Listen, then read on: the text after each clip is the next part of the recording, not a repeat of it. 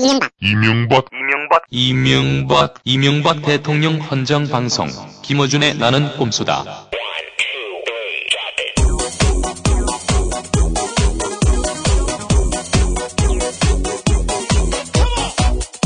안녕하십니까. 네. 총수 김호준입니다. 어, 새로운 방송 만났습니다. 나는 꼼수다. 이 방송은 이명박 대통령 각하에, 어, 헌정하는 방송으로서 각하가 퇴임하는 그날까지 이어집니다. 어, 각하의 그 끝을 알 수 없는, 깊이를 알 수 없는 친밀하고 정교하고 극강의 꼼수. 앞으로 매주 여러분 앞에 바치겠습니다. 광고 듣고 시작하겠습니다.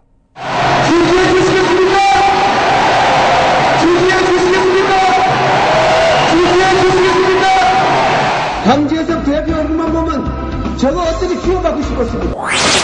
여러분 피곤하시죠? 저 차두리가 노래 한 곡 틀어드릴게요. 지 때문이야, 지 때문이야. 피곤한 지 때문이야, 피곤한 지 때문이야. 단 한 번의 적은 양을 먹어도 쥐가 죽게 되며 사용도 아주 간편합니다. 쥐가 잘 먹는 지약 주사. 가까운 농협이나 약국에서 구입하세요. 어, 저희 고정 게스트는, 어, 정봉주 전 의원입니다. 전 의원. 현재는 의원이 아니에요. 전혀. 전 의원이신 17대 의원이십니다. 네. 안녕하십니까. 예, 안녕하세요. 정봉주 17대 국회의원입니다. 네. 어, 저희가 이제 이 방송은 한시적 방송입니다. 네. 퇴임하는 그날까지만 방송을 하고, 그 다음에는 사라지거나 아니면 제목을 바꾸거나 음. 할 텐데, 어, 오늘은 뭐, 너무나 많은 사연들이 있지만, 예. 밝혀야 할, 어, 첫 방송인 만큼, 어, 그리고 가장 최근에 일어난 사건들 중에 이명박 대통령과 굉장히 밀접한 관계가 있는, 어, 서태지 이지아 씨 사건. 음. 어, 요 이야기를 다루는 이유는 뭐냐면, 어, 저희가 뭐 그 비밀, 왜 결혼을 비밀로 했냐, 이 얘기를 하려고 하는 게 아니라, 아, 이게 BBK와 관련이 있다. 이런 얘기가 있어요. 예. 근데 BBK하고 관련된 사건이 일반인들의 눈을 피해서 최근 몇 개월 사이에 연속적으로 일어났습니다. 그래서 이 기회에, 왜냐면 이게 꼼수의 정수에 해당되기 때문에, 네. 한번 싹 정리를 해보죠. 예. 네. 우선, 어, 서태지 이- 이지아 씨 건에, 예. 어, 뭐랄까요, 어, 숨겨진, 어, 어, 드러나지 않는 핵심은 뭐냐면, 누가, 어, 누가 이 사실을 유출하였느냐. 예. 보통 이 정도, 어, 메가톤급 그 연애, 어, 폭로 기사가 나오면 난리가 나거든요. 예. 그 기사를 발굴해낸 혹은 추적해낸, 어, 언론들이 자기들이 어떻게 이걸 추적했는가. 예. 그 후속 기사가 엄청나게 나와요. 근데 이건 없어. 음. 이거는 누가 유출해, 유출했는지가 없어요. 어, 요거 어떻게 생각하십니까? 이- 우선 유출의 소스를 추정해 보면 예. 당연히 아무도 몰랐으니까 법무법인 양쪽 서태지를 대리했던 법무법인과 이지아를 대리했던 법무법인 양쪽밖에 모르잖아요. 예. 어, 뭐 거기 주민등록 번호도 없었다고 하니까 판사도 몰랐다고 하니까 근데 서태지 쪽을 대리했던 법무법원에서는 자기는 서태지 인지조차 몰랐다고 했단 말이죠. 예. 남는 건 이지아 씨 쪽을 대리했던 것입니다. 근데 그쪽에서는 별 말이 없어요. 네. 근데 하필이면 이곳이 어, BBK와 관련된 어, 연관된 사건 2007년에 예. 변호했었죠. 예. 여기서부터 한번 출발해 보죠. 어떻게 보십니까? 근데 이 방송을 어떻게 듣는 거예요? 그런 설명도 막 안 하고 도대체가 이게 아니 우리 김원준 총수는 공중파에서 잘린 지 오래돼갖고 그런지 감이 떨어졌고 서두가 너무 길어 일단 아 숨 막혀갖고 아, 아니 그리고 왜 난 소개를 안 해? 아, 맞아. 교수, 아, 김영민 예. 교수는 소개도 아, 안 하고 기본이 안 돼 있어요 지금 완전히 지금, 감을 어, 치는 정도가 아니라 예. 이제는 뭐 거의 조그만 방에서 세 명이 옹기종기 모여가지고 한 사람은 녹음을 하고 있습니다. 네, 한쪽 구성에서는 어, 김영민 씨, 네, 각종 공중파에서 다 잘리고 있는 김영민 씨. 아니 요즘 공중파로 계속 돌아가고 있잖아요. 네. 녹음 겸 중간 중간에 에, 예. 중간 중간에 인터셉트에서 들어오는 걸로. 예, 네. 세치기 세치기 평론가 저는 이걸 암약이라고 표현합니다. 암약. 암약하고 있습니다 지금. 예. 자, 그러면 세 명이 옹기종기 모여서 두 명이 주로 떠들고 한 명은 기계를 만지다가 중간 중간에 찬성했으면 들어옵니다. 두 가지 궁금한 게 있는데 이제 방송을 어떻게 듣는지 그것도 궁금하고. 아, 이것은 네. 어 저희가 이것을 들을 분들은 이미 알고 듣게 된 거죠. 어. 네, 아이팟에 저희가 업로드를 할 것이고 예. 조만간 어, 인터넷을 통해서도 어, 저희가 음. 들을 수 있게. 과연 이 방송이 퇴임 그날까지 이어질 수 있을지는 저는 잘 모릅니다. 네. 그런 그리고 그 다음 이제 두 번째 궁금한 게 퇴임이면 네. 내년도 대통령 선거까지인지 아니면 임기가 2월 28일까지거든요. 네. 어, 2월 28일까지 우리가 방송을 하는 건지 또 하나 궁금한 건 이 상태로 가게 되다 보면 이제 어, 그 어제죠 어제 네. 재보궐 선거 아주 개박살이 났기 때문에 아 이런 표현을 쓰면 안 되지 참패했기 때문에 저도 이제 선거가 얼마 안 남아서 참패했기 때문에 이명박 대통령께서 평소 쓰시던 꼼수에 비춰보면 네. 아, 이쯤 되면 옛날에 그 전두환 노태우가 고민하던 게 있거든요. 어, 권력 누수 현상이 심각해지고 레임덕이 강해지면 내가 계속 하게 되면 지지율도 올라가고 나라가 바로 살 것이다. 음. 라고 하는 착각 속에서 친위 구데타를 꿈꿉니다. 음. 제가 보기에는 아 이런 거는 추정이니까 허위사실 아니죠. 아 이런 허위사실로 무죄됐는데도 늘, 늘 두려워. 이쯤 되면 은근슬쩍 이 국정을 연장할 수 있는 음. 친위 구데타를 꿈꿔보지 않겠느냐. 그 뭐 어떤 식으로 일어납니까? 어, 국가를 살짝 혼란에 빠뜨리면서 어, 남북 문제를 경색시키고 전쟁의 위협이 생기는 것처럼 상황 조성을 하고 어, 그러면서 뭐 슬그머니 또 군이 들어온다든지 음. 아무리 세상이 지금 이, 21세기고 민주화가 됐다고 할지라도 어, 독재자들의 꿈은 늘 있는 거거든요. 네. 예, 그래서 제가 보기에는 어, 0.001%의 가능성이지만 어, 영어로 하면 in case of 이런 표현 아닙니까? 이런 경우에 대비해서 그 최, 최악의 뭐라고요? 경우에 in case of? 아니 실제로 예, case 영어 하면 case 뭐 이런 경우에 실제로 친위 구데타의 가능성을 전혀 배제할 수 없는 거예요. 그 친위 구테타라면- 803, 803 쪽에 네. 에, 어떤 점장이가 아, 전쟁이라는 아, 그런 변수가 있다. 예. 이러면서 이명박 대통령의 임기 연장 가능성을 언급한 바 있습니다. 당연하죠. 그, 그 사람하고 저하고 전화 통화하지 않았어도 예. 제 발달된 촉으로 기초해 보면 음. 어, 이렇게 난 물러서지 않겠다. 음. 라고 하는 독이 오를 수가 있어요. 남부 관계를 경색시킨다. 경색시키고 그 와중에 어, 그와 같은 정치적 상황 속에서 비상한 상황 속에서 어, 연장을 할 수 있는 그리고 그런 것을 이미 전두환 노태우 그 전 대통령 이제 그 뭐 기억도 안 나는 그런 사람들이 늘 꿈꾸고 그때 당시 국정원이나 이런 데서 늘 기획하고 있었던 거거든요. 북풍 소위. 예. 네. 그리고 어떻게 해서든지 정권을 연장할 수 있는. 그래서 만약 그렇게 연장이 된다면 우리 그 방송은 계속 하는 건지 그게 궁금한 거예요. 어, 그거는요, 제가 알아서 할 테니까. 신경 쓰지 마시고. 근데 친이구데타가 일어나는 그 순간 바로 이 방송은 끝납니다.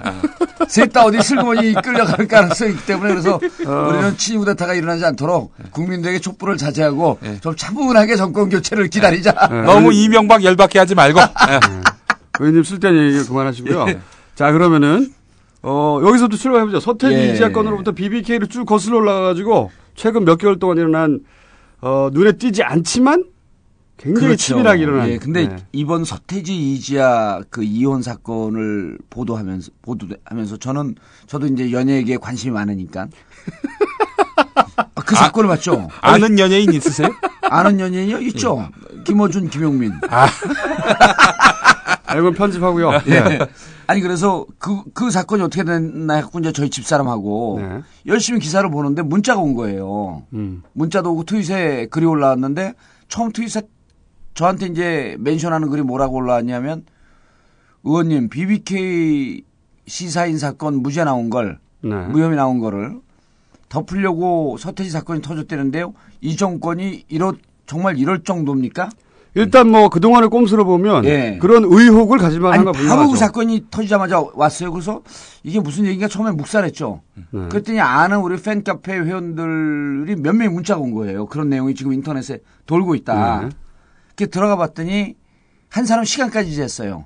서태지 이자 사건이 터지고 아니 그 BBK BBK 시사인 보도 내용이 어 검찰이 명예훼손으로 손해배상 청구한 게 기각이 된 거 아닙니까? 그렇죠. 이건 민산이니까 뭐 무죄 이런 표현은 옳지 않고 무혐의 이런 것도 옳지 않고 그래서 기각이 됐으니까 돈 낼 이유가 없다는 거 아니에요? 네. 너희들은 정당한 보도를 했다. 시사인은. 그러고 나서 정확하게 30분 있다가 서태지 이지아 기사가 떴다는 거예요. 네. 그러면서 이것은 어 BBK 사건을 덮기 위해서 서태지 이지아 사건이 터졌다. 그래서 이제 한두 명이 얘기하고 말겠거니 했어요. 원래 근데 원래 일반적으로 예. 그런 연예계 큰 사건이 나면 보통 그런 얘기 나오긴 나옵니다. 나오죠. 늘 아. 음모설이 음, 예. 음모론이 있죠. 그런데 인터넷을 쫙 도배하는 거 보고 그때까지만 해도 어 이게 상당히 이 정권에 대한 불신이 깊구나. 그렇죠. 예. 근데 그때까지만 해도 제가 그 정도까지만 생각을 했어요. 근데 그 다음날 아침에 새벽 5시 반에 이제 운동을 하려고 배드민턴 치러 나갔더니 정말 잘 모르는 아줌마가 네. 저는 우리 저를 지지하는 분인지도 몰랐어요. 그런 쓸데없는 얘기 빼고요. 아니 근데 그분이 아니 서태지 이지아 이혼회 때 그래서 이제 아 이분도 그냥 시세 그 일반적인 관심을 갖고 있는 분이구나. 그래서 예 그래요 그랬더니 BBK 사건 덮으려고 그랬다면서요?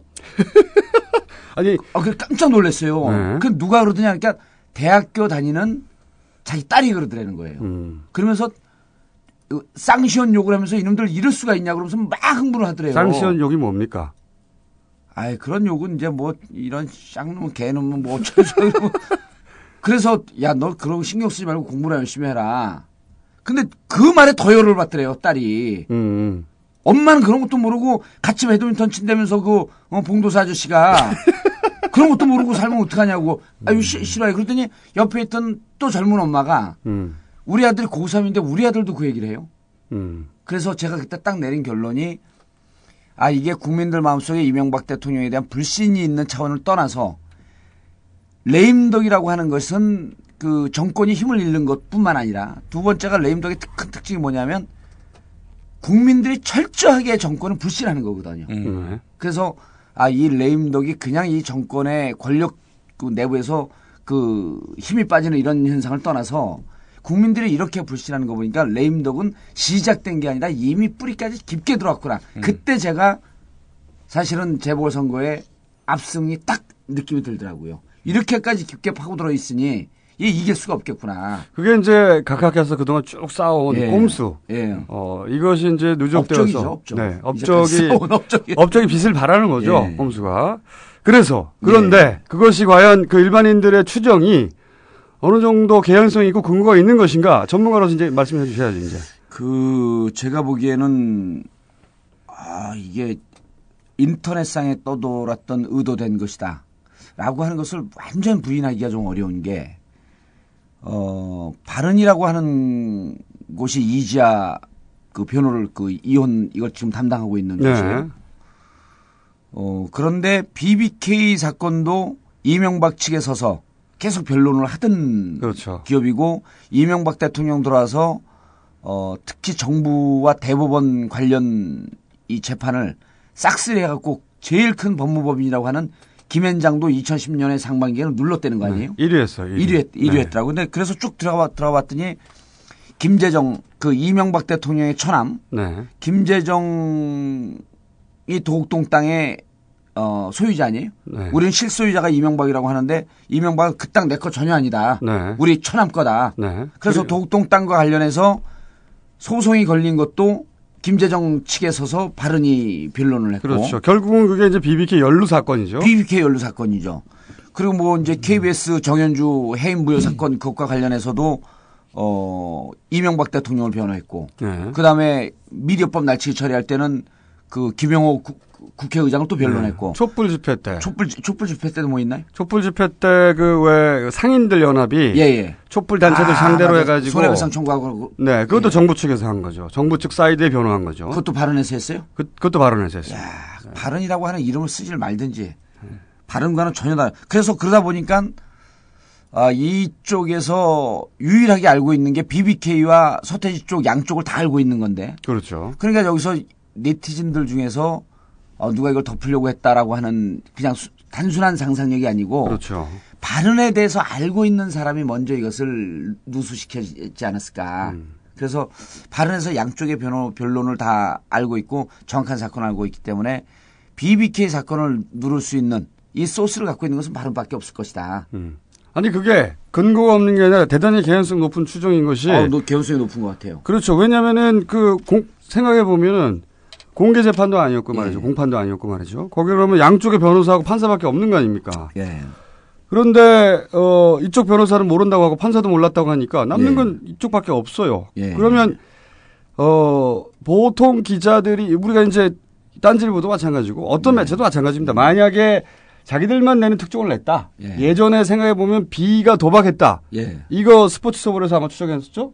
그때 후속 기사가 어마어마하게 나왔어요. 자기들이 음, 어떻게, 어떻게. 특종을 했는지. 그렇죠. 이번엔 그런 내용이 없더라고요. 원래 모든 특종은 후속 기사가 자랑할 찬스가 왔거든요. 예. 후속 기사가 확 나오게 돼 있어요. 그러니까 엄청난 특종인데 이게. 그러니까요. 근데 예. 아무도 없지 않았습니까, 이게. 이게 어느 정도 특종이냐면요. 어, 20대는 서태지를 지금 모른다 그러더라고요. 20대. 이름만 알죠, 이름만. 아, 서태지를 아는데 그 옛날 그런 광고도 한번 나왔어요. 누가 이렇게 그 핸드폰으로 서태지 동영상을 보고 있는데 그, 주- 그 기차역에서 서태지가 옆에 앉았고 그건 뭐예요? 그러니까 서태지입니다. 아 그래 서태지인데요. 그러니까 여자 여자애가 보면서 아 서태지라니까요. 그러니까 제가 서태지인데요. 그러니까 아 이거 서태지라니까 이상한 아저씨네. 그러면서 가는 게 있거든요. 음. 그런 CF가 있어요. 그러니까 지금 10대 20대가 서태지 이름만 알지 그 사람이 도대체 누군지 모른다는 거예요. 네. 그런데 이번에 서태지 이지아 사건이 나니까 서태지가 누구냐 하고 음원을 다운받고 보다 깜짝 놀라갖고 서태지 CD가 지금 엄청나게 팔린다는 거예요. 이 정도로 특종인 사건이거든 이게. 네. 근데 이게 특종이 어떻게 나왔는지 그리고 예를 들어서 이지아 씨 측에서 이걸 흘릴 이유가 없지 않습니까? 흘릴 이유가 없죠. 서태지가 흘리지 않는다는 건뭐 예. 당연한 것이고, 그, 이때까지 뭐 거의 20년 가까이 싸운 신비주의가 있는데, 예. 어, 그러니까 양쪽도 흘릴 리가 없고, 알고 있는 사람은 어, 법적 대리인밖에 없고, 예. 한쪽에서는 전혀 몰랐다고 하고, 판사도 몰랐다. 판사가 알 리가 없죠, 사실. 그 본명을 어떻게 합니까? 기자들 잘 모르는데. 예. 어, 그러니까 이 사건의 핵심은 사실은 누가 이걸 최초로 노출시켰나? 이거라고 봅니다. 근데 이게 이제 그 중국 그 사자성어에 이런 표현이 있잖아요. 조반율이라고 하는 게 있어요. 예. 반대가 형성되면 반드시 이유가 있다. 그거는 이제 혁명이 일어날 때 그런 표현들을 네. 많이 쓰는데 어 국민들 대다수가 하나의 견해로 뜻이 모이면 거기는 반드시 이유가 있다. 이유와 근거가 있다는 얘기거든요. 이번에 인터넷상에서 누가 아 바로 그 이 서태지 사건이 BBK를 누르기 위해서 일부러 유출시킨 음모론이다. 라고 했는데 그게 설득력이 없으면 이렇게 퍼지질 않아요. 그럼 우연치고는 너무 우연치고 너무 이상한 우연이기 너무 때문에 이상한 우연이죠, 사실. 네.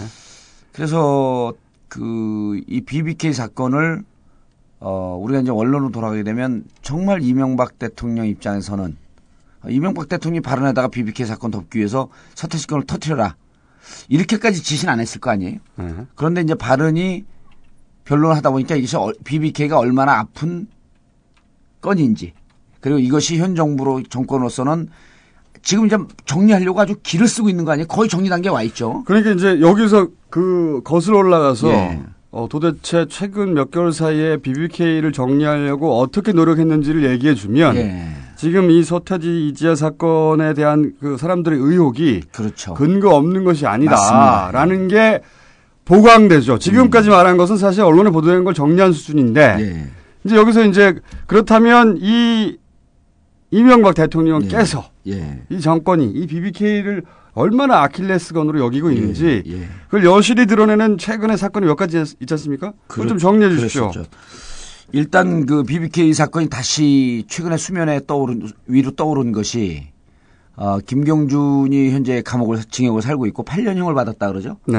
8년형을 받고 어 100억의 추징금을 그 받고 추징금을 내야 되죠. 그러니까 100, 100억을 벌금으로 추징금이죠. 벌금이 아니라. 그리고 그런데 어 김경준의 누나인 에리카 김이 얼마 전에 들어왔죠. 네. 그때 이제 사람들이 무슨 딜은 있긴 있는데 예. 무슨 딜이냐? 무슨 딜이냐 모를 때 이제 우리는 어 이러이러한 딜이다 하면서 이제 우리가 얘기를 했던 그 지- 지적을 할 수 있는 게 의원님이 최초로 주장하셨죠. 예, 네. 제가 주장을 했는데 그게 아직 현실 안 됐죠.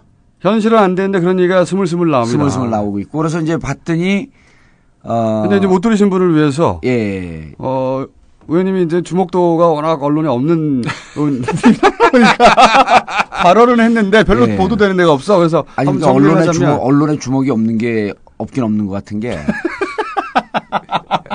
20, 딴질보나 주목하지. 아니 26일 날 26일 날 제가 또 그 BBK 수사팀이 네. 저한테 명예훼손이라고 하면서 2억 8천만 원을 손해배상 청구했거든요. 네. 또 김경준 변호사인 김정, 김정술 변호인에게도.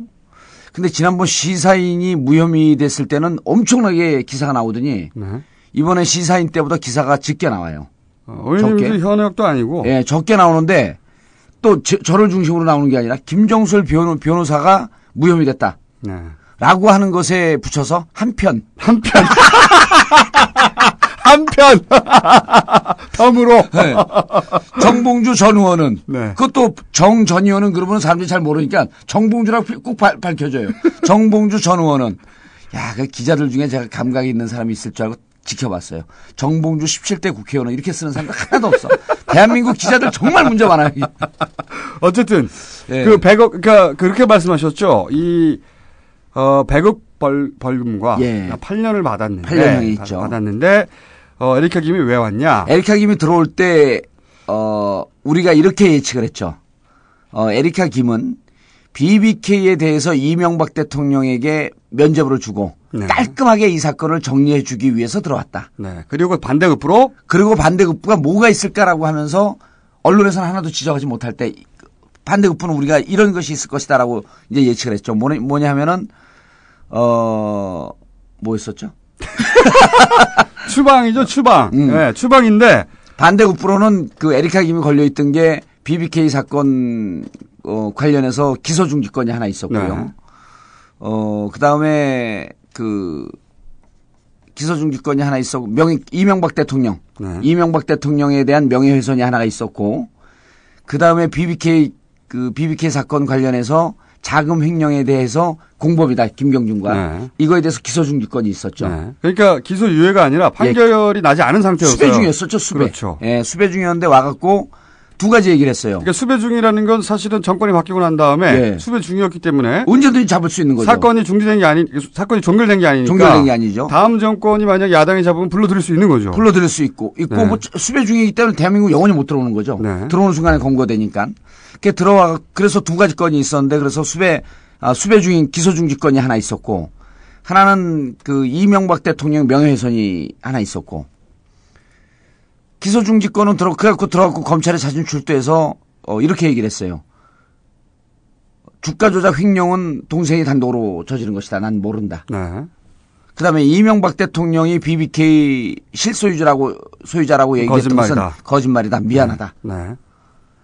그러니까 검찰 입장에서는 어, 그 다음에 어떻게 검찰이 대응을, 대응을 했냐면 어 BBK 주가 조작 횡령 사건은 이미 동생이 어, 중형을 살고 있고 본인이 뭐 반성을 하는지 어쩌, 그뭐 이러고 이러고 있기 때문에 어 이것은 불기소 처분한다. 네. 그 다음에 명예훼손에 대해서 명예, 그, 명예훼손은 뭐 불구직자인가 그러, 그러잖아요. 네. 그래갖고 명예훼손을 당한 사람이 처벌을 원치 않으면 그것은 처벌할 수 없는 조항이란 말이에요. 네. 명예훼손에 대해서도 뭐 그, 이, 이게 그 흐지부지 하면서 없어진 거 아니에요? 네. 그래갖고 에리카 김에 대해서는 이제 다 사건이 종결이 된 거예요. 네. 그럼 에리카 김은 도대체 받아올 게 뭐냐? 그래서 이제 저희가 아, 이, 여기서 것은 왜냐면은 지금 말씀하신 것들은 한국에 안 들어오면 예. 자기는 적용이 안 되는 거기 때문에 적용이 안 되는 거죠. 특별히 받을 게 아니에요. 받을 게 없는 거죠. 네. 그리고 자기가 와갖고 보면은 어, 주가 조작 횡령에 대해서는 동생이 더 나쁜 놈이다. 네. 동생이 단독으로 했기 때문에 동생은 나쁜 놈이라고 찍은 그렇죠. 거거든요. 네. 그러니까 이명박 대통령에 대해서 훌륭한 사람이다. 네. 국민들이 동의하지 않는 사건 아니에요? 그러면 다 자기들이 도대체 받아올 게 뭐냐? 아 그래서 봤더니 어 김경준이 2심 재판 때부터 나를 미국으로 좀 추방시켜 주십시오. 난 미국 수- 미국 시민권자니까 미국 가서 살겠습니다. 네. 그런데 이게 받아들이지 않고 있다가 에리카 김이 들어오면서 김경준을 미국으로 추방시키려고 하는 이 딜이 법무부와 이뤄졌을 가능성이 있다. 네. 그렇게 어, 추정을 하셨죠. 그렇게 추정을 예. 했죠. 예언을 하셨죠. 추정을 하고 법무부 내규나 이런 걸 들여다봤더니 어 8년에 100억 추징금을 받았는데 네. 100억 추징금을 안 내게 되면 어 뭐 복무형인지 이런 노역을 살죠. 복역을 네. 해야 돼요. 근데 그 네. 복역의 최대 기간이 3년입니다. 그러니까 어 100억이라고 해서 뭐 하루 5만 원인가 10만 원 그렇게 까는 게 아니고 최대 기간이 아무리 액수가 많아도 아무리 액수가 많아도 100억이면 어, 3년 징역을 살아야 되는 거예요. 그러니까 3년 징역을 살면 100억이 다 까지는 다 거죠. 까지는 거죠. 200억에도 까지는 거고. 예, 그런데 네. 보니까 김경준이 3년 넘게 살았어요, 벌써. 네. 100억 까졌어. 아예 안 까진 거지. 그래서 우리 보통 사람들은 8년 징역을 받고 100억이면 100억을 3년을 위해서 하면 11년을 살아야 되는데 8년을 먼저 살고 나중에 3년 사는 줄 알고 이렇게 저도 그렇게 생각하고 있었거든요. 네. 그게 법무부 관계자하고 확인을 해봤더니 3년을 먼저 살든 8년을 먼저 살든 건 법무부 재량이다. 음. 그러니까 100억을 까기 위해서 3년을 먼저 산 것으로 법무부가 인정해 줄 수 있다. 그렇죠. 네. 그럼 3년 살았으니까 이제 김경준은 아주 돈을 좋아하는 친구니까 100억이 까진 거예요. 3년을 살았으니까 그걸 법무부가 인정을 해주면 네.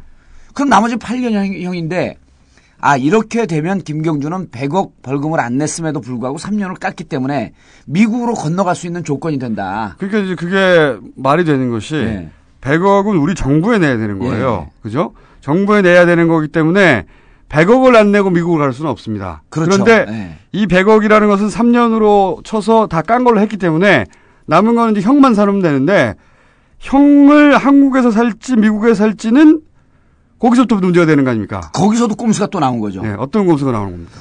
그 전엔 2009년 3월 25일인가요? 그 이전에는 어 법무부 장관 법무부 장관 산하에 법무부 차관이 위원장이 되는 해외 수용자 심사위원회가 있어요. 네. 그래서 우리나라에서 어 감옥을 징역을 살고 있는 외국인이든 네. 우리나라 국적을 갖고 있는 사람이 외국에서 감옥을 살든 주로 이제 우리나, 우리나라에서 살고 있는 사람을 추방하는 경우에 네. 그 전에 심사를 합니다. 외국인 시민권자인데 우리나라 감옥에 있는 사람. 우리나라 감옥에 있는 사람들.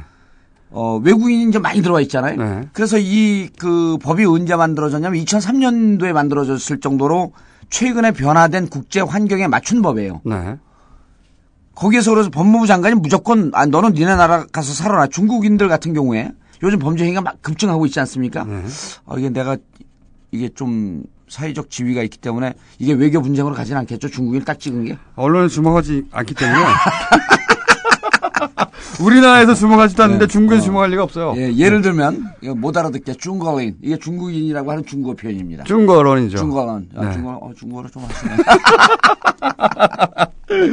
그래서 이분들이 요즘 우리나라에서 감옥 사는 경우가 많아요. 네. 근데 그 나라로 추방시켜주면 팔은 안으로 굽는다고? 너 한국에서 잘못했어?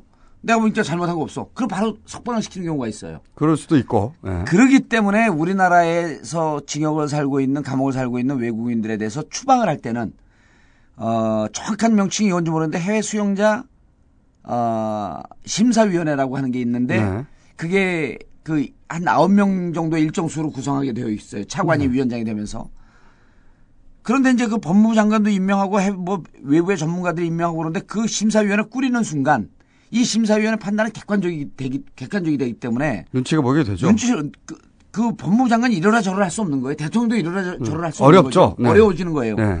그런데 이 법이 2009년 3월 25일 날 네. 어, 자그마치 5조에서부터 10조까지 5, 6, 7, 8, 9, 10 6개 항목이 싹 제외가 돼요. 음. 해외 수용자 심사위원회 구성에 관한 네. 규정이죠. 그게 삭제가 되면서 제가 법을 다룬 국회의원 아닙니까? 예전에 그랬죠. 아 지금도 법을 다루고 있죠, 그래서. 예.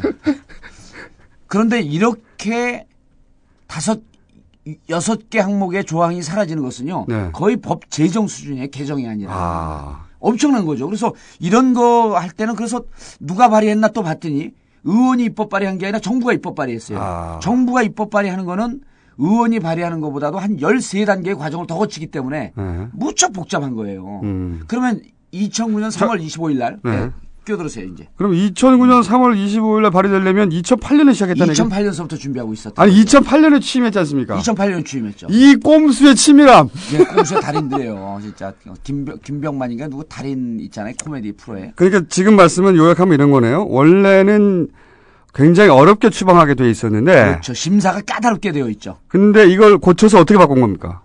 법무부 장관이 단독으로 결정할 수 있게 되어 있어요. 아, 간단하게 그렇죠. 근데 법무부 장관 누가 임명하죠? 대통령이면. 꼼수의 달인 대통령께서 임명하시잖아요. 아, 이 꼼수의 치밀함. 그러면 그러니까 대, 통령이 임명한 법무부 장관이 국내에서 감옥을 살고 있는 사람을 추방시킬 수 있는 권한을 단독으로 갖고 있다고 한다면 그건 곧 대통령이 갖고 있는 거죠. 그러면 정리를 하자면 그 3년을 살았는데 예. 3년을 산 걸 8년 중에 일부러 칠 거냐, 예.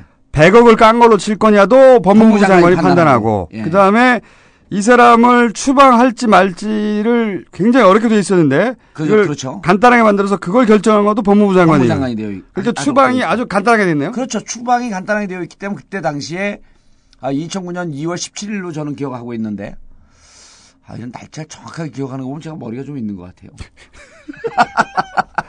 편집해 주세요. 그때 박영선 의원이 어, 박영선 의원이 민주당 의원이죠. 이게 김경준을 상대로 한 법, 그 법안 아니냐. 네. 염두에 둔 법안. 그땐 답변 안 해요, 법무부 장관이. 음. 이번에 그 얼마 전에도 대정부 질에서 김, 박영선 의원이 또 같은 질의를 해요. 네. 이거 김경준 추방, 그 해외 추방하려고 그런 거 네. 아니냐. 3월 말인가 했었죠, 아마. 예. 네. 추방하려고 그런 거 아니냐 그랬더니 뭐 그럴 계획 없습니다. 음. 이렇게 답변해요, 법무부 장관이. 지금은 없다는 얘기겠죠. 어, 지금은 없는 거죠, 지금은. 예, 음. 계획은 그런데 어 이제 그 우리 청취자 여러분들께서 아, 왜 자꾸 추방하는 게 뭐 대수냐 음. 이렇게 보는데 미국은 우리나라와 달리 어, 추방되는 순간에 미국 재판에서 자기 돈을 지키려고 하는 재판에서 다 이기고 있잖아요. 네. 김경준이 미국에서 돈이 여유가 좀 있어요. 음. 자기 재산권 압류됐건도 다, 다 풀렸고 그럼 미국은 법적으로 금보석을 허용하는 나라예요. 돈 내고 나올 수 돈 있죠. 내고 나올 수 있는 거죠. 네. 미국으로 가는 순간에 김경준은 자유의 몸이 됐다고 보면 딱 정답입니다. 음. 그러면은 여기 에리카 김이 온 게 이제 결론이 난 거죠. 에리카 김 8년을 살려고 미국에서도 추방 해달라고 하는 건 아니겠죠? 그렇죠. 네. 나가는 순간에 한두 달 정도 심사 기간 좀 거치고 난 다음에 네. 그 다음에 금보석으로 나오려고 하는 준비를 음. 이미 하고 있었고 어 그리고 이제 이것은 그 어, 다른 방송에서는 안 한 얘기인데, 어, 에리카 김이 그쪽, 그러니까 저 한나라당 측과, 네. 어, 일정하게 협의를 해갖고 들어왔다라고 하는 증, 그 증후가 발견되는 게, 음. 에리카 김이, 이런 걸 말씀해 주셔야죠. 예, 에리카 걸. 김이, 어, 우리 민주당 측 관계자들, 과거의 민주당 측 관계자들, 네. 어, 좀 더 정확히 얘기하면, 어, 정동용 측하고 이렇게 관계가 있었던 모 인사하고, 아 그래요? 예, 계속, 오. 계속 연락을 하고 있었어요. 어, 그냥 커넥션을 유지하고 있었군요. 유지하고 있었는데, 정동용 측에서, 어, 의원 측에서 들으면 이제 오해할 수 있는데, 그분이 지금 정동용 의원과는 결별을 했습니다. 음, 과거에 정동용 예. 정동용 의원 저- 측에 서 있던 분. 인사. 지금은 결별했기 때문에 이런 내용을 정동용, 어, 최고위원은 전혀 모릅니다. 음, 이렇게 보호막을 한번 쳐주고. 예, 한번 쳐줘야 돼요. 그리고 그 BBK에 올인됐다라고 하는 것은 그 올인한 것이 내 지난 2007년 대선 때 큰 패착이었다. 이렇게 정동영 라고 스스로 말해버렸죠. 스스로 말해버렸죠. BBK가 네. 이렇게 뜰 줄 모르고 그래갖고 제가 또 공격했잖아요. 네. 정동영 의원 혼자만 살기 위해 살자고 꼬랑지 자르는 겁니까? 음. 나는 그- 지금 재판 중인데. 그 꼬랑지는 정몽주 전 의원이죠. 아, 꼬랑지란 표현 안 썼어요. 혼자만 살겠다는 겁니까? 그리고 직격탄을 날렸죠. 네. 그러니까 또 만나갖고 두 시간 동안 뭐 그런 뜻이 아니었었다.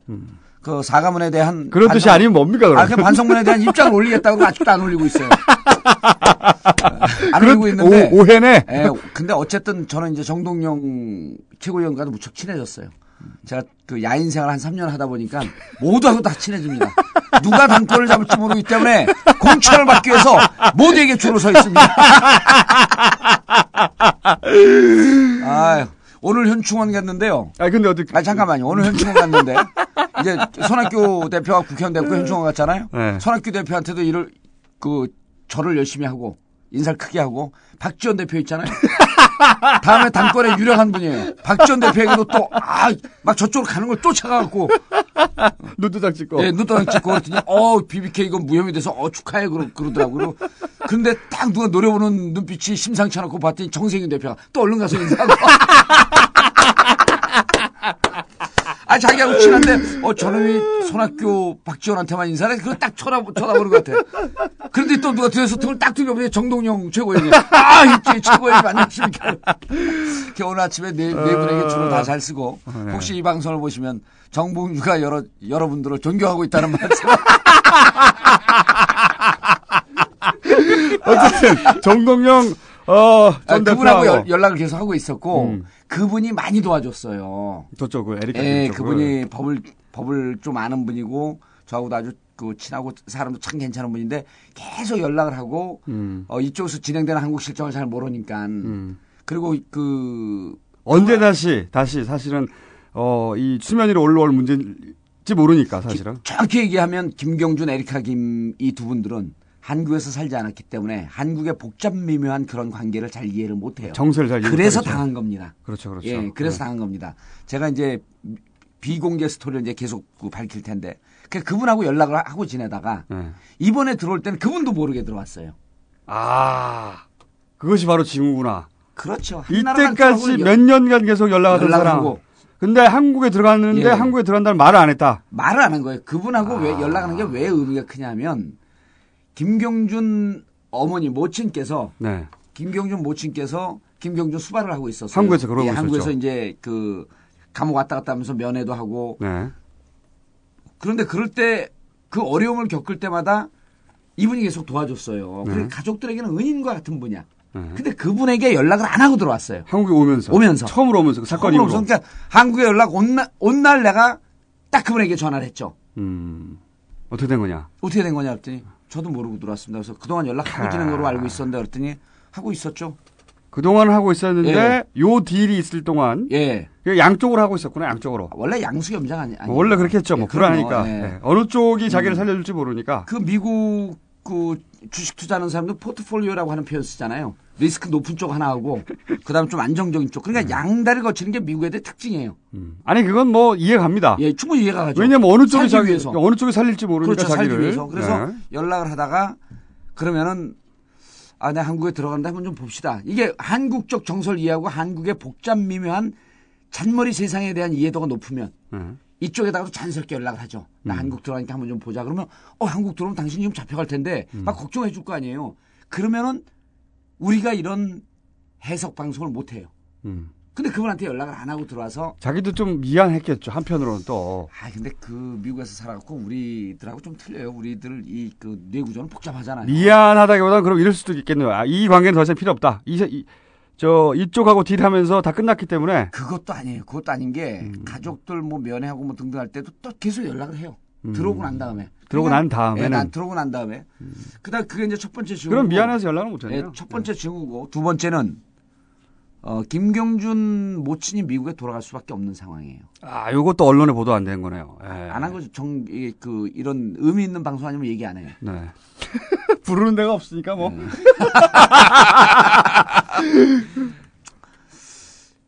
왜 돌아갈 수밖에 없는 상황이냐 하면 건강이 무척 안 좋아지셨어요. 부친이? 아니 네, 모친. 모친이, 모친이. 아, 모친 스스로. 예. 그리고 어, 모친도 건강이 안 좋아졌고 어그 노인네가 혼자 수발 오래 예, 들었으니까 그리고. 아, 미국에 계신 아버지도 건강이 안 좋아졌다는 소리 아, 있어요. 이게 부모님들이 또 예. 건강이 안 좋아지니까 자녀들 입장에서는 자식들 입장에서는 이 사건을 그렇죠. 끝내야 예. 되겠다는 생각을 했구나. 예, 그다음에 세 번째 증후가 네. 아, 그러니까 이제 김경준 누나 입장에서는 이렇게 된 거죠. 어, 너무 오래된 사건이기 때문에 사람들이 잘 모를 터인데, 어, 김경준이 어떻게 이명박을 대통령, 이명박 대통령을 만났는지 아무, 어느 바- 언론에도 나온 적이 없어요. 에리카 김이 소개했다는 거 아닙니까? 그렇죠. 근데 그거를 네. 사실 이렇게 쉽게 얘기하는데, 네. 그때 당시에는 금기에 가까운 얘기였었어요. 그랬나요? 그러면, 저는 계속 떠들고 다니는 누나가 네. 동생을 소개했는데, 네. 결국 동생이 지금 어떻게 됐죠? 감옥 갔죠. 인생을 완전히 아. 쫑친 거 아니에요. 그러니까 제의식도 좀 있겠군요, 스스로. 아, 원, 원죄의식. 원죄, 원죄의식 있죠, 원죄의식. 음. 원인 제공자의 누나가. 그렇군요. 그러니까 자기가 이것을 결자해지 풀어야 된다. 아. 그 풀기 위해서는 그렇다고 8년 징역 받은 거를 무죄로 음. 석방해 줄 수는 없잖아요. 그렇죠. 그래서 낸 방법이 아, 미국으로 데리고 오는 것이 유일한 방법이겠다. 음. 그래서 미국으로 돌아온다라고 하는 것을 염두에 두고 나머지는 거기에 맞췄고 다이 이 딜을 했을 가능성이 음. 가장 높은 것이다. 라고 추정을 하는 겁니다. 어, 그러면 이제 그런데, 예. 그런데 우리가 추정한 게 딱딱 맞아 떨어지고 있어요. 이상하게 맞아 떨어지죠. 제가 이렇게 뭐 내공이 있는 사람도 아닌데 어, 이거는 이제 본인의 정치적 미래하고 어, 걸린 문제이기 때문에 네. 의원님께서는 이 사안을 정확하게 알, 알지 않으면 안 되죠. 그렇죠. 근데 네. 잘 몰라도 잘 모르고 공부를 안 하고 연구를 안 해도 다른 사람들보다 한 10배는 더 잘하니까. 정리를 해보면요. 예. 이제 이 지금 길게 얘기하셨는데 어 100억 맞고 8년 먹었는데 예. 100억은 3년으로 까졌다. 그렇죠. 까졌고 그것을 8년에 포함시키지 않고 예. 어 100억 벌금을 먼저 깐 걸로 치는 것은 법무부 장관의 판단이고 예. 재량이고 그리고 이 그 외국 국적을 가지고 있는 예. 우리나라의 수감자들을 추방하는 법안을 이미 2009년에 몰래 음. 아무도 주목하지 않을 아무도 때다 주목하지 않을 때. 바꿔놨다. 바꿔놨는데 2009년 3월에 바꾼 게 문제가 아니라 그 전서부터 자그마침 몇 개월 동안 준비가 된 거죠, 이게. 그러니까 사실은 취임 취임 직후부터 예. 취임 직후부터 이 BBK 사건은 계속해서 이걸 전담해서 고민하는 팀이 있었 팀이 있었다고 수정할 수밖에 없을 그렇죠. 정도로 그리고 김경준과 이 BBK는 최고로 아프고 아킬레스건이기 때문에 유일한 해결책은 제대로 미국으로 보내는 수밖에 없, 을 것이다. 그러니까 지금 이 사건이 지금 이렇게 갑자기 된 게 아니고 예. 이미 취임할 때부터 요건 요렇게 풀어야 되겠다는 계획이 있었다고 볼 수밖에 없어요. 예. 법안이 그때 바뀌었고 3년 지나니까 에리카감이 들어오게 했고 그리고 추방을 위한 어 준비들 다 만들어 놨고 예. 그거를 그래서 아마 추방될 것이다라고 이제 두 달 전에 예. 언하셨지만 아무도 주목하지 않았죠. 언론에 보도되지 않았어요. 음, 아니 근데 두 달 전에 아니 그, 이게 보니까 요즘 언론보다 더 그 힘이 센 게 트윗, 페이스북 이게 SNS 아니에요? 네. 이미 트윗에서는 정봉주가 어마어마한 유, 유명 인사가 됐더라고. 트윗에서는 다 알아요 김경준 추방되는 걸. 자 이거 말고 예. 요것은 그러니까 그 BBK를 얼마나 단정적으로 말씀을 드리면 네. 어, 김경준은 머지않은 시점에 레임덕이 가속화되면 될수록 더 빨리 추방시키고 싶은 욕망이 끌어올 거- 오를 것이다. 타이밍을 보겠죠. 예, 타이밍. 그리고 이러한 필요성이 점점 더 절실해지고 있기 때문에 타이밍을 보다 타이밍을 놓치면요. 무리수를 수- 두면서까지도 추방을 해버립니다. 만약에 추방을 안 하면 거꾸로 에리카 김이 다시 변심할 테니까 그러니까 이제 추방을 할 수밖에 없는 상황이 됐죠. 그렇죠. 그래서 올해 안에, 아, 저는 올해 안에 추방이 될 것이다 이렇게 보고 있는 겁니다. 음. 왜냐하면 올해 안에 추방이 안 되면요. 감옥은 계속 살고 있는 거 아니에요. 네. 그렇죠. 저쪽에서는 이미 김경준 입장에서는 아, 난 곧 추방될 것이다. 기대하고 있는데. 언제쯤이면 그것은 말을 바꿔서 이- 말씀드리면 언제쯤이면 난 석방될 것이다. 근데 석방 날짜가 지났는데도 계속 감옥 살고 있어. 음. 제가 감옥을 살아봐서 알잖아요. 언제쯤 석방될 것이라고 예상을 했는데 계속 살고 있으면요. 미치는 거죠. 그 다음날 하루하루가요. 네. 일일이 여삼 추가 되는 게 이런 걸 두고 하는 얘기예요. 3년 같아요. 지- 음. 진짜 징역이 지긋지긋해요. 그렇기 때문에 김경준에게는 이미 추방의 카드가 주어졌고 추방될 가능성이 있다라고 본인들이 판단하고 이게 거래를 했을 것이라고 추정을 했기 때문에 본인들은 마음은 이미 미국에 가 있는 거죠. 음. 그런데 추- 빨리 안, 보- 안 내보낸다? 사건이 커질 수 있죠. 이 꼼수 3대는 계획이에요, 이게. 꼼수 3되는 게 이미 3년 전에 3년 전에 다 계획됐던 게 이제 이제 실행 저는 그 해외 수용자 무슨 그 심사위원회 그거 그 법 개정되는 걸 보고요. 음. 그리고 또 정부 입법 발의로 깜짝 놀랐어요. 야 이렇게 치밀하게 준비하는 거 보니까 이 정교한 예 정교하더라고요. 꼼수가요. 원래 항상 제가 주장합니다. 불법은 성실하다고. 불법 성실하다고. 아 진짜 성실한 분들이에요. 어, 이 각하는 정말 존경할 역사에 남을 그런데 이제 BBK와 관련해서 그 본질적 측면을 다시 한번 말씀을 드리면 네. 어 BBK와 관련해서는 다 종결이 됐어요.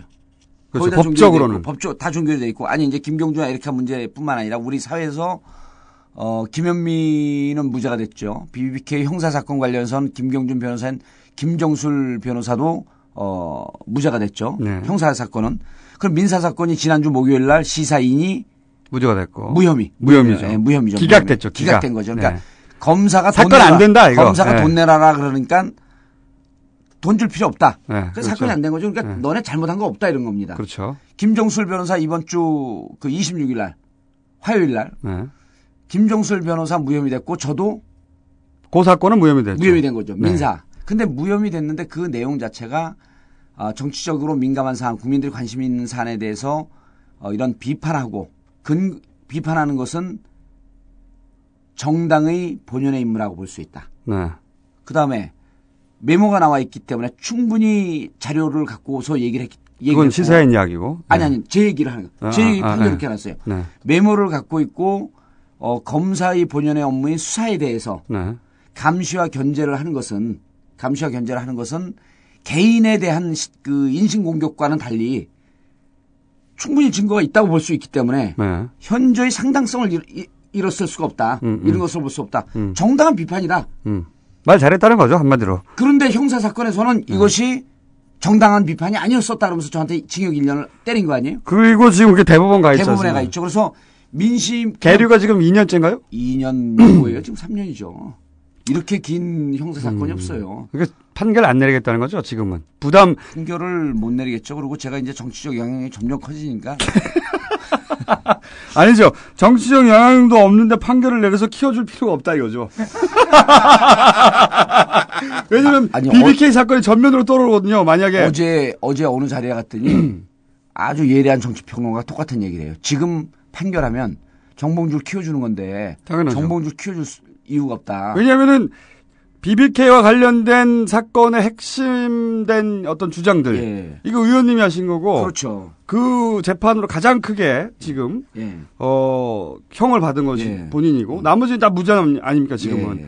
해결 안 된 사람이 혼자예요 혼자 그러면 예. 다시 한번 BBK가 수면 위로 올라올 수밖에 없죠 예. BBK 다 눌러놨는데 그렇죠, 그렇죠. 예. 수면 위로 올- 올라올 수밖에 없죠. 그리고 어, 무죄를 때릴 수도 없고 감옥을 보낼 수도 없고 네. 무죄를 때리자니 사건이 커지고 무죄를 때리면 유명박 대통령이 유죄가 되는 거거든요. 이거 가- 시소 게임 같이 돼갖고 그렇죠 그렇다고 실형을 때리니 정봉주를 키워주는 거고. 그리고 또 말이 안 되고 그 사건이 어제 이제 그거 논쟁이 붙었어요. 두, 두 평론가가. 한 국- 한 명은 국회의원이고 이제 한 명은 평론가인데 평론가가 아, 정봉주를 그렇게 키워줄 리가 없다. 그러니까 국회의원이 뭐라 하냐면 정봉주의 성향상 키워주면 내년 대권에서 지가 대권 나간다고 벌떡, 벌떡거릴 것이기 때문에 아, 이게 싫어합니다. 그러면 야권이 분열될 수 있으니 정봉주를 지금 때리는 그런 판단을 할 수도 있겠다. 그러고, 말- 한- 그러고 말도 안 되는 얘기 그만하시고요. 네, 한참 웃었는데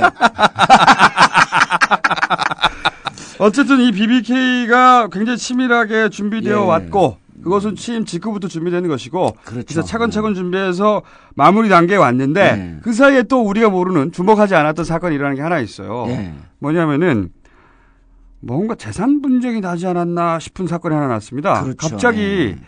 어, 이 다스의 실소유주라고 주장해 예. 왔던 어, 처남 김재정 씨 예.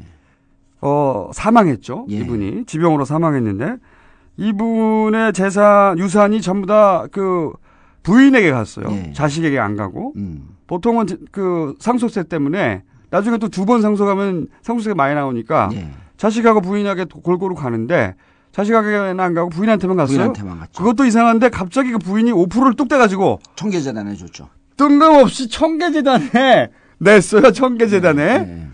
어, 청계재단은 이명박 대통령께서 사회 환원을 위해서 음. 어, 설립하신 사위를 내세워서 어, 그런 재단 아니겠습니까? 예. 근데 이 재단에 갑자기 아무 상관없다고 했던 다스에 예. 어, 다스는 다스에서 돈이 나와서 BBK로 들어갔다고 해가지고 예. 다스 주인이 이명박 대통령이면 BBK도 이명박 대통령 예, 거다라는 예. 논란이 됐던 그 회사의 지분이 갑자기 뚝 떨어져서 갑자기 희한하고 청계재단에 예, 5%가 갔습니다. 예. 이거 좀 설명해 주십시오. 예, 그 설명 들어가면서 이제 청취자분들이 궁금해 하시는 게 정리할 필요가 있는 게 도대체 BBK 사건 느닷없이 지금 왜 임기도 1년 반씩이나 남았는데 BBK 사건을 왜 저렇게 빨리 신속하게 그 주위에 있는 가지를 쳐내면서 정리를 하려고 하는 좀 것이냐. 무리하게. 무리하게. 네. 무리하다라고 하는 것이 다 보이는 거거든요. 내부에서 그렇죠. 보면은. 그래서 서태지까지도 의- 의심받는 예. 거 아니에요? 서태지 사건까지도? 근데 이렇게 이 사건을 보시면 됩니다. 어, 임기는 1년 반 남았지만 이명박 대통령 각하께서는 레임덕은 없다라고 얘기하는데 그 내부에서 정권을 바치고 있는 기획팀들, 전략팀들은 내부에 심각하게 경고등이 울려 퍼지고 있다라고 판단하고 있는 거예요. 음. 그래서 이명박 대통령의 가장 약한 아킬레스건인 BBK 사건은 지금 빨리 정리해 놓지 않으면 음, 힘이 힘을 잃어서 예, 정리해 놓지 않으면 더 힘을 잃게 되면 이것은 걷잡을 수 없는 상황까지 간다. 음. 그래서 지금 시점에 정리를 할 필요가 있겠다라고 하면서 그것과 연루되어 있는 아직 미해결된 사건들을 정리하는 이러한 시점이라고 저희는 볼 음. 수가 있는 거예요. 보통 이제 임기 말 되면 가족하고 측근들 비리가 막 터지기 시작하는데 그렇죠. 근데 가족하고 측근을 따질 필요가 없는 게 BBK 터져버리 BBK까지 터져버리면 이제 정신이 네. 없는 거죠. 근데 어 그 지금 다스 지적을 하셨는데 BBK 사건의 축은 이렇습니다. 어 도곡동 땅이 네. 이명박 대통령의 형인 이상은과 네. 처남인 김재정 소유죠. 네. 그 땅은 그- 우리는 그 표면적으로는. 땅의 표면적으로 그 땅의 실소유자가 이명박 대통령이라고 저희는 주장을 했던 거고 네. 그런데 그 도곡동 땅을 팔아 그, 그리고 현재 감옥을 살고 있는 안원구 전 국세 그 대구 국세청장 네. 이분은 어, 포철에 그 땅을 팔때 네. 이명박 대통령이 소유라고 하는 전표를 봤다 이렇게 주장을 하고 본인 있고요. 주장은 예, 그렇습니다. 본인 주장 그렇죠. 아니 그런 주장을 해서 자기한테 이득될 게 없는데 없는데도 네. 하는 거죠. 그리고 그 전표를 봤다라고 하는 우리 여기서 이제 한 발 더 나가서 이런 추정을 가능할 수, 있, 할수 있습니다. 국세청 직원들은 자료에 무척 민감한 사람들이기 때문에 혹 누군가 봤다고 한다면 네. 어딘가에 카피본이 존재하고 있을 것이다. 그렇게 추정할 수 있죠. 추정할 수 있죠. 방송에 얘기하는 거 아니에요. 위험하니까. 추정. 예, 추정한 거죠. 그런데 이제 도곡동 땅이 팔아서 그 돈이 다스에 투자가 됐고 그렇죠. 거기까지는 분명합니다. 이- 여기는 여기 분명하죠. 네. 그다음에 또 다스에 다스에서 BBK에 190 190억을 투자했어요. 네. 그 중에 50억은 돌려받았고 140억을 돌려받지 못해서 소송을 하고 있는 거죠. 김경준, 에리카 김을 상대로 해서 140억 반환 소송을 하고 있는 거죠. 미국에서. 미국에서. 네. 어, 그런데 어, 다스가 질 가능성이 높습니다. 음. 다스가 지금 지, 고 있는 형국이죠. 네. 그러니까 정리하면 도곡동 땅이 만약에 이명박 대통령 거면 그러면 BBK 다스도 이- 다스도 이- 이명박 것이고 BBK도 이명박 대통령 BBK도 거다. 이명박 대통령 것이다. 그래서 연결돼 있는 겁니다. 요게 BBK 사건의 핵심인 거예요. 그렇습니다. 그런데 어 다스는 이명박 대통령도 이상은과 김재정 두 분 형과 처남의 것이다. 네. 근데 김재정 처남이 돌아가셨어요. 네. 한 30몇 프로 지분을 갖고 있었죠? 40 아 40몇 프로. 48%인가 예, 48%인가 지분을 갖고 최대 있었는데 주주였어요. 그 돌아가시면서 아들들한테도 상속하고 부인한테도 상속하고 그럴 터인데 그게 정상인데 정상인데 부인한테만 상속을 했어요. 오로지. 예. 네. 이거 어떻게 해석해야 되느냐? 어떻게 해서 만약에 어, 김재정이 차명으로 소유하고 있다고 한다면 네. 차명으로 소유하고 추정입니다. 있다고, 있다고 한다면 김재정 부인의 입장에서는 어 이거 언젠간 달라 그럴 터인데 당연하죠. 아들한테 가면 조카는 좀 가깝지만 부인은 그 처남 댁이기 때문에 먼 거거든요. 네. 이거 나한테 상속시키면 상속세도 훨씬 더 많이 냈을 사실 거예요. 처남 댁은요 다른 남자가 결혼해보면 완전 무관해요. 그렇죠. 예, 네. 나한테 오면 이 재산은 온전히 지킬 것이다. 음. 라는 판단으로 자기에게 상속해 놓지 않았을까? 라고 하는 추정을 할 수 있는 라고 거죠. 하는 소설을 쓸 수 있는 거죠. 네, 소설이죠. 네. 네, 소설을 쓸수 있는 거죠. 극악무도한 그런데 소설이다. 그런데 자기가 가- 상속을 온전히 받았어요. 상속세 다, 다 내고 이 지분의 5%를 이명박 대통령이 출연한 네. 사회재단이라고 하는 청계재단에 5%를 냈어요. 네. 5%를 내므로 인해서 형인 이상은과 청계재단 5%를 합하게 되면 다스 지분의 51, 50%가 넘게 되는 그것이 이명박 대통령 가족애로 가죠. 이명박 대통령의 가족의 직계 가족으로 가는 거죠. 청계재단과 이상은 형의 결정권이 다스에선 그 과반수 지분을 갖게 되는 거죠. 음. 그럼 결국은 지난번 뭐 우리 김원준 총수께서 지적했지만 5% 갖고 있는 청계재단이 캐스팅 보트를 지금 모든 것을 결정할 수 있는 음. 권한을 갖게 되는 거죠. 그러니까 이제 소설이라고 표현하셨으니까 예. 소설을 한번 써보자면 김재정 아니, 그 다스에 대해서는 소설이 아니죠. 5%를 갖고 있는 청계재단이 결국은 다스의 모든 영업 결, 영업 결정을 할 수 있는 캐스팅 보트를 쥐고 어, 그거는 이제 그 팩트고요. 팩트죠. 팩트고 소설 한번 써, 써보자면 예. 김재정 어, 처남 처남 김재정 씨가 예. 사망하면서 어 이것이 만약 소설이니까 예. 이런 소설 한번 써보죠. 두- 상당히 두려워하시는 것 같아요. 다 쓴 다음에 소설입니다 그래요. 일단 소설을 써보겠습니다. 어 차명으로 맡겨놨는데 네.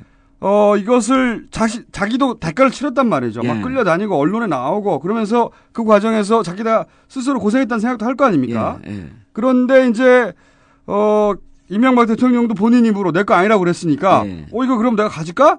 이런 생각을 한 거예요. 예. 그렇게 해서 그렇다면 가장 좋은 방법은 와이프한테 다 물려주는 거겠다. 예, 예. 이렇게 생각해서 와이프한테 물려줬습니다. 예. 그런데 내놓으라고 그거 내놔. 그랬더니 무슨 소리냐? 줄 수 없다. 그러면 공개해봐야 사실 공개할 수 없는 거 아닙니까? 그렇죠. 예. 이쪽에서는 예. 자기가 아니라고 그랬는데 그 딜이 일어났 재산 분쟁이 벌어졌는데 딜이 일어났어요. 그래서 예. 야 그럼 5%만 내놔. 할 수 없다. 내가 42% 먹어라. 아. 43% 예, 먹고, 먹고. 5%만 내놔. 예. 그러니까 할 수 없이 오, 재산을 뜯기고 예. 40몇 프로는 뜯기고 5%를 떼와서 어디다 꽂아야 되는데 예. 이때까지 자기 게 아니라고 그랬잖아요. 그러니까 아, 그렇다고 이명박 대통령의 아들한테 줄 겁니까? 자기가 네. 아니라고 그랬는데? 그렇죠. 그럴 수도 없죠. 그 다음에 이거에 대해서 문제 제기를 한 정봉주에 줄 수도 없고. 그러니까요. 공중에 날릴 수도 없고 고민을 고민을 하다가 할 수 없이 예. 이 재단이라고 하는 예. 사실은 사회 환원했다고 하는 거기다가 갑자기 지분을 5% 바꿔자 버린 예. 거예요. 이게 말도 안 되는 거죠. 만약 그 소설이 그 사실에 가깝다고 한다면 엄청난 꼼수인 거죠. 그리고 네. 그거 참- 그 고민을 엄청나게 한 거예요. 꼼수에 꼼수로 고민하다 도저히 해법이 안 나오니까 청계재단에 꽂은 거예요. 얼마나 다급했으면. 네. 네. 제가 보기에는 그리고 이걸 이제 기부라고 포장을 한다고 쳐보죠. 예. 기부라고. 다스가 놀라. 다, 다스에, 아니, 기부를 누가 회사 지분으로 합니까? 기부를. 기부를 하면 현금, 현금으로 하거나 하지. 그- 경영 참여하라는 예. 기부가 어딨어요. 지분을 그러니까. 가져가서. 난 이게 말도 안 되는 거라고 보는데 어쨌든 그 이상의 방법이 없으니까 지금. 그 이상의 방법이 없죠. 안 그러게 되면 최대 지분을 갖고 있는 처남 댁이 다스로 자지우지할 수 있으니까. 그러니까 다스가 이명박 대통령의 소유였다면 예. 소설을 써보자면 예. 갑자기 다스가 아들한테 물려주고 싶었는데 예. 갑자기 천합대에 가져가 버리게 되는 거죠. 김영민 교수는 한 번도 말할 기회를 주지 않으니까 지금 왔다 갔다 하고 있어요. 아 근데 저희가 말이죠 시간이 5분밖에 안 남았어요. 그래요? 저희가 더부살이를 하기 때문에 오늘은 BBK 특집으로 가야 되겠네요. 아니 그러면 저거 그 재보궐선거? 재보궐선거 의미 정리는 예. 저희가 아, 다음- 조금이라도 얘기해야 되는데. 그러면- 왜냐면 다른 사람들이 그럼 BBK 다 여기서- 얘기한 거 그 다른 평론가들이 얘기한 거 그런 거 신경 쓰지 말고. 자 그럼 BBK를 네. 딱 정리를 하죠. 그러니까 어 서태지 이지아 건이 어 소위 BBK와 연관이 있지 않느냐고 하는 추정은 예, 예. 어, 그 발언이라고 하는 법무법인의 과거를 봐서 그런 추정을 하고 있는 건데 예. 개연성이 좀 있다. 그런데 음. 그 개연성을 뒷받침할 만한 최근에 BBK와 관련된 사건이 굉장히 여러, 많았다. 여러 가지 꼼수. 네, 그 중에 어, 그 김경준 추방건. 예. 이 추방건은 이 법이 제정되고 정비된 걸 보면 벌써 2008년에 준비된 거다. 2008년서부터 준비됐고. 그리고 지금은 정, 정, 정리 작업이 끝났다. 그. 법적 정리 작업이고. 끝났고 예. 그 다음에 재산 정리 작업이 있었는데 예. 재산 정리 작업은 이제 어 BBK에 투자한 다스, 예. 다스의 실소유 다스하고 관련된 도곡동 땅 쭉 예. 연결돼 있는데 그 다스의 소유가 처남과 부인. 어, 어, 형에, 형에, 예. 어, 갈라져 있었는데 처남 지분이 부인한테 가면서 이상하게도 예. 부인 지분이 오, 그중에서 5%가 5%가 5%가 청계재단. 청계재단으로 갔는데 이게 예. 아마 재산 분쟁이 나서 그렇다고 생각되는 정도의 어떤 그 개연성과 그 소설적 측면이 있다. 예. 어쨌든 그런 거죠. 그래서 최근 올해 상반기에 예. BBK 관련해서 많은 정비가 일어났다. 그리고 BBK 관련해서는 이제 중요한 그 또이그 점을 그 이 꼭지점을 딱 찍은 게 어, 시사인 민사 소송이 무혐의로 끝났죠. 네. 김정수 변호사 무혐의로 끝났죠. 저도 무혐의로 끝났죠. 어, 세상의 흐름이 바뀌고 있다라고 하는 것이 보여지고 있는 거예요. 그러니까 이런 것을 이런 흐름이 있을 것이라고 하는 예측이 그 내부에서도 있었을 거라고 보이는 거죠. 제가 보기에는 이런 것 같아요. 이 BBK 팀이 제가 보기엔 계속 있어 왔는데 예. 정지하는 정리하는 올해 상반기를 넘기면 BBK 건 정리하지 않으면 이제 정치 시즌 아닙니까? 예. 난리 틀- 난다. 틀림없이 틀림없이 BBK 건 다시 부상하고 이명박 대통령 퇴임 후에 예. 이 보장할 수 없다 안전을. 그렇죠. 그래서 올 예. 상반기를 마지노선으로 정했던 것 같아요. 음. 그래서 싸그리 정리하는 사, 사이에 어, 서, 서태지 이지아 건도 그렇죠. 같이 네. 연결되어서 나온 것이다. 그렇죠. BBK가 이제 이렇게 심각한 것 중에 하나 이제 또 하나 지금 지적하지 않은 게 어, BBK 사건이 불거지면 불거질수록 어, 민주당에서 가장 저평가된 우량주 정봉주가 뜰 것이다. 세상에 경천동지 할 만한 일이 벌어지기 때문에 정봉주가 뜨는 어. 것을 막자. 여기까지 하고요. 그거는 딱 저희가 5분 남았, 이 스튜디오 예. 빌린 시간이 5분 남았는데 아, 그- 어, 5분 이내에 예. 이 저정리를 하죠. 어, 재보궐 선거를 딱 이때까지 언론에서 막 예. 온갖 소리 다 나왔는데 그거 그런 말고 거, 예, 그런 거 말고 정봉주 시절을 딱 5분 예. 만에 정리해 주시죠. 한나라당과 이명박 대통령은 우리가 이미 심각한 레임덕에 빠질 것이다. 네. 그리고 4.27 재보궐선거가 지나게 되면 걷잡을 수, 지게 되면 걷잡을 수 없는 상황으로 빠질 것이다 라고 얘기를 했습니다. 어, 한나라당에서 앞으로 전거의 보도처럼 나올 게 지도부 사태는 벌써 나왔죠. 네. 대통령 탈당 얘기는 아직 안 나오고 있습니다. 네. 대통령과 선을 긋자. 한나라당은 어, 이 부분에 대해서 더 이상 수습할 수 없는 측면으로 가고, 있- 가고 있기 때문에 완전히 몰락하는 침몰하는 타이타닉보다 미래가 없다. 근데 여기서 눈에 보이지 않, 는 어, 피해자가 사람들 다 유시민 장관으로만 보고 있거든요. 네. 진짜 티나지 않는 피해자가 누구냐면 박근혜 전 대표입니다. 아, 그렇게 해석하십니까? 예. 왜 그렇게 보십니까? 박근혜 전 대표가 아, 재보궐선거가 있기 전에 그 춘천도 방문했고 동계올림픽 유치에 대해서 관심이 있는 듯이 하면서 강원도를 갔습니다. 네. 이거조차도 강원도민들이 무시, 그 묵살해버린 거예요. 음. 그 다음에 아, 강원도에 갔었는데. 갔었음에도 불구하고 박근혜 당신 아니야 당신 할머니가 와도 안 된다 이거는. 음. 두 번째가 어, 박 재보 선거 들어가기 전에 유럽 3개국 특사 제안을 수락을 했어요. 오늘 갔습니다. 그래서. 그래서 오늘 갔죠. 네, 그러니까 오늘이 그게 재보궐 어느 사- 정도 의미가 있냐면 오늘이 목요일입니다. 예. 네. 특사 자격을 수락을 하면서 추락하던 이명박 대통령의 지, 지율이 반등을 했어요. 추락이 멈췄어요. 네. 그러면서 한 2, 3% 정도 지지율이 올라갔습니다. 그리고 한나라당 지지율도 1.7%가 또 올라갔어요. 네. 그건 뭐냐 박근혜 대표가 전 대표가 추락하고 있던 한나라당의 지지율을 막고 한나라당과 손을 잡은 거거든요. 실질적으로 한나라당이 이렇게 몰락하고 있는데 박근혜 대표가 손을 잡았는데 그 손을 잡은 것조차도 이제 당신의 정치적 판단과 당신이 내다보는 앞날에 대해서 당신이 옳지 않았음을 국민들이 이번에 입증을 해준 거죠. 그 제가 보기에는 어, 이런 측면에서 박근혜 대표가 몰락하는데 옆에서 살짝 잡고 같이 몰락의 길로 들어가고 있다. 그거를 희망하시는 거 아닌가요? 아니 그러지 않죠. 어.